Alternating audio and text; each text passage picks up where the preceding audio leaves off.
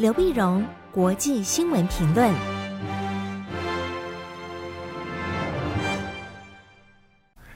各位听众朋友，大家好，我是台北东吴大学政治系教授刘碧荣，今天为您回顾上礼拜重要的国际新闻呢。第一个，我们先看法国的暴动。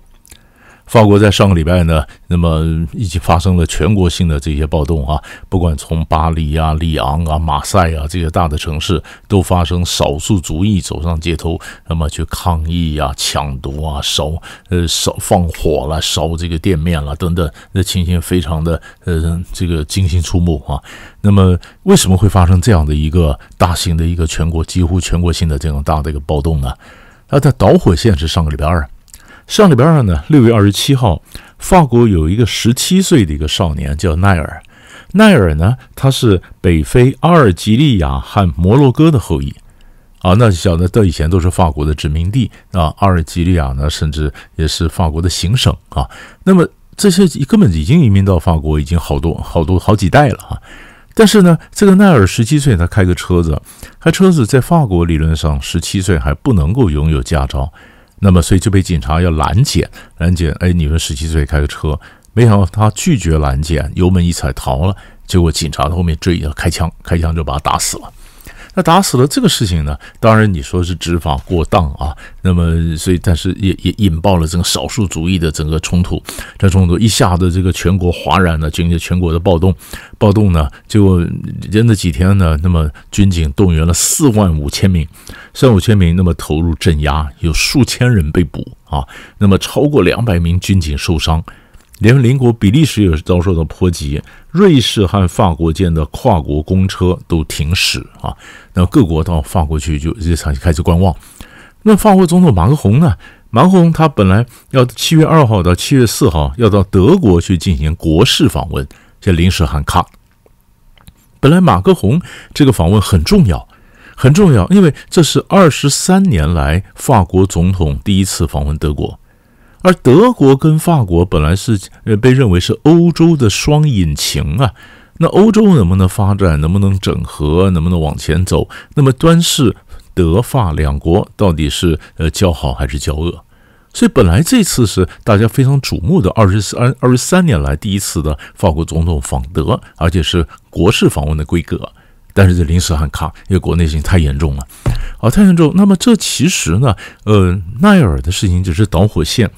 它其实暴露出来一个是法国深层的问题，因为这些呃，这抗议的这些有些北非的这些族裔呢，严格来讲，他们不叫做呃这个外族移民，他根本就是法国人，因为他好几代了。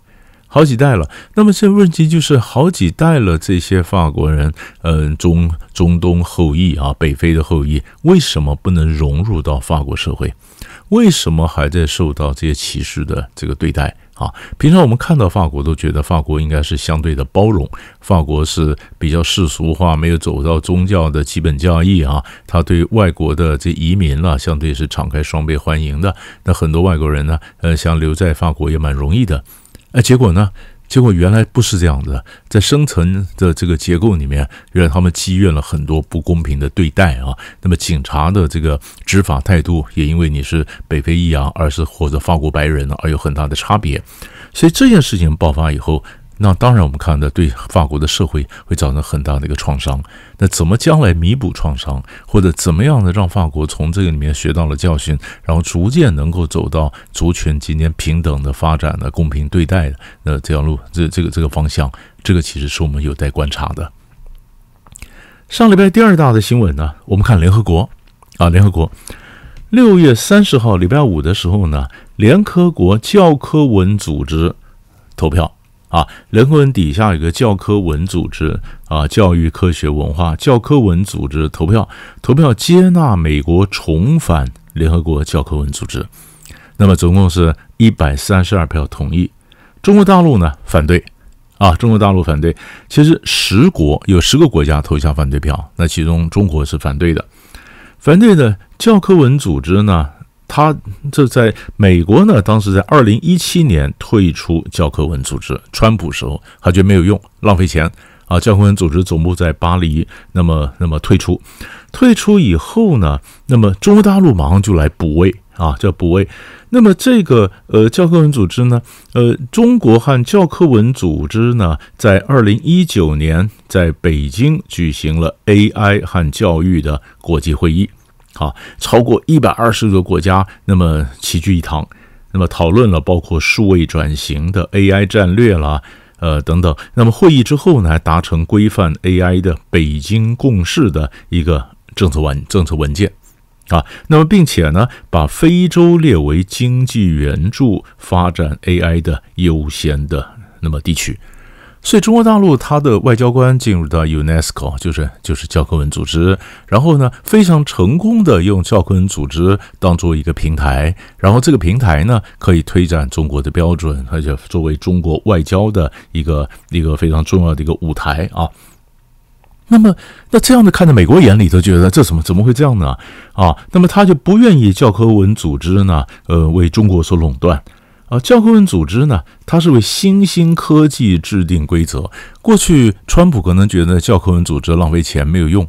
没有用，但是现在呢，他发现美国发现，在很多新兴的科技，那教科文嘛，科嘛，对新兴的科技制定各种规则呢，哎，那就是教科文组织扮演重要的角色，所以美国不愿意让这个权，这个这个制定规则的角色为中国所垄断，所以这决定强势要回归。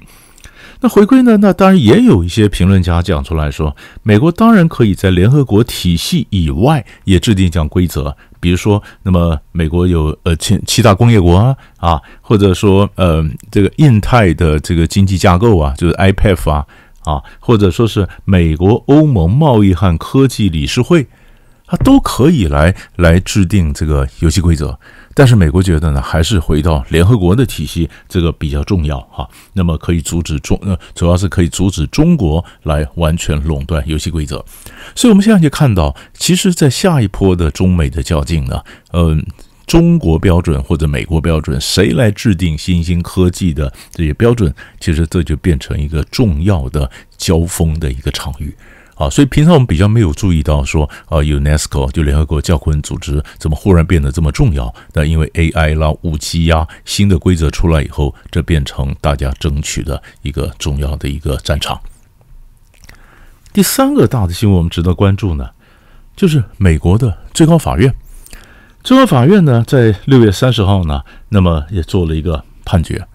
啊，做了一个判决，就判决呢，以重要的一来讲，是以六比三呢判决拜登呢减免学贷的这个政策呢，呃，违宪要叫停，要叫停。美国是这样的，美国有很多是学生在申请这个助学贷款，助学贷款申请学贷呢，那么大概这个贷款有一点六兆美元之多啊，有大概四千六百万人有学贷，有学贷，那大这些人毕业以后他要还钱呢、那缓解当然就变成他的一个这个年轻人进入社会的一个经济负担啊。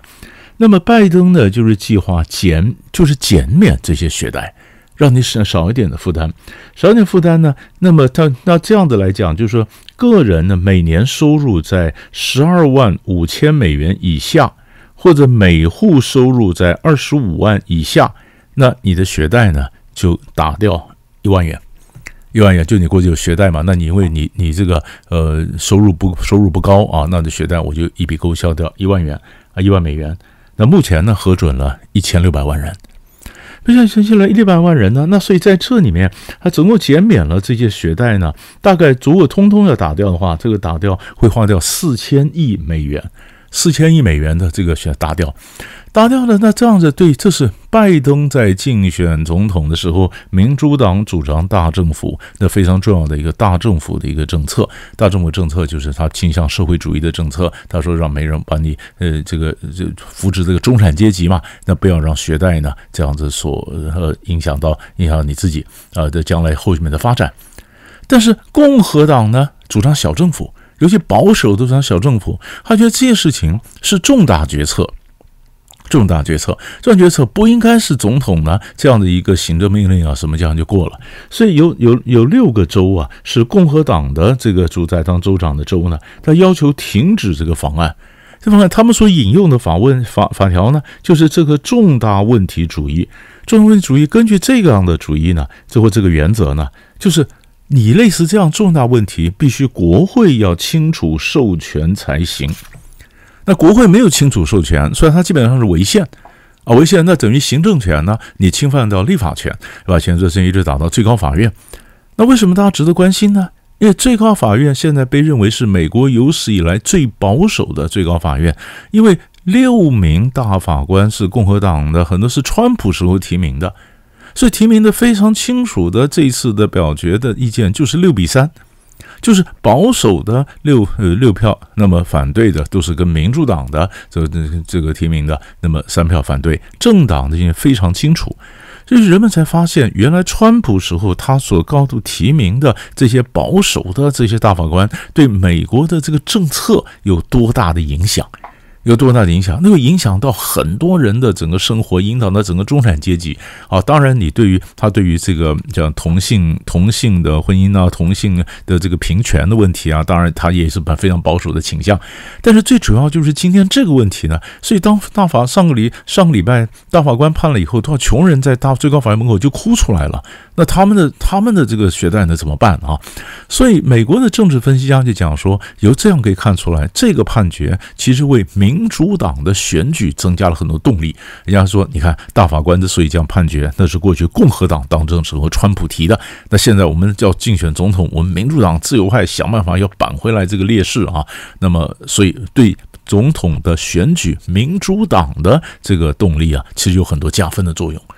所以这一个学贷问题凸显美国整个社会向保守方向转向，而这个转向会影响到美国后面的整个选举或者后面其他政策的方向，这个都很值得我们去关注。所以上个礼拜三大块的新闻就为您分分析到这里，我们下礼拜再见。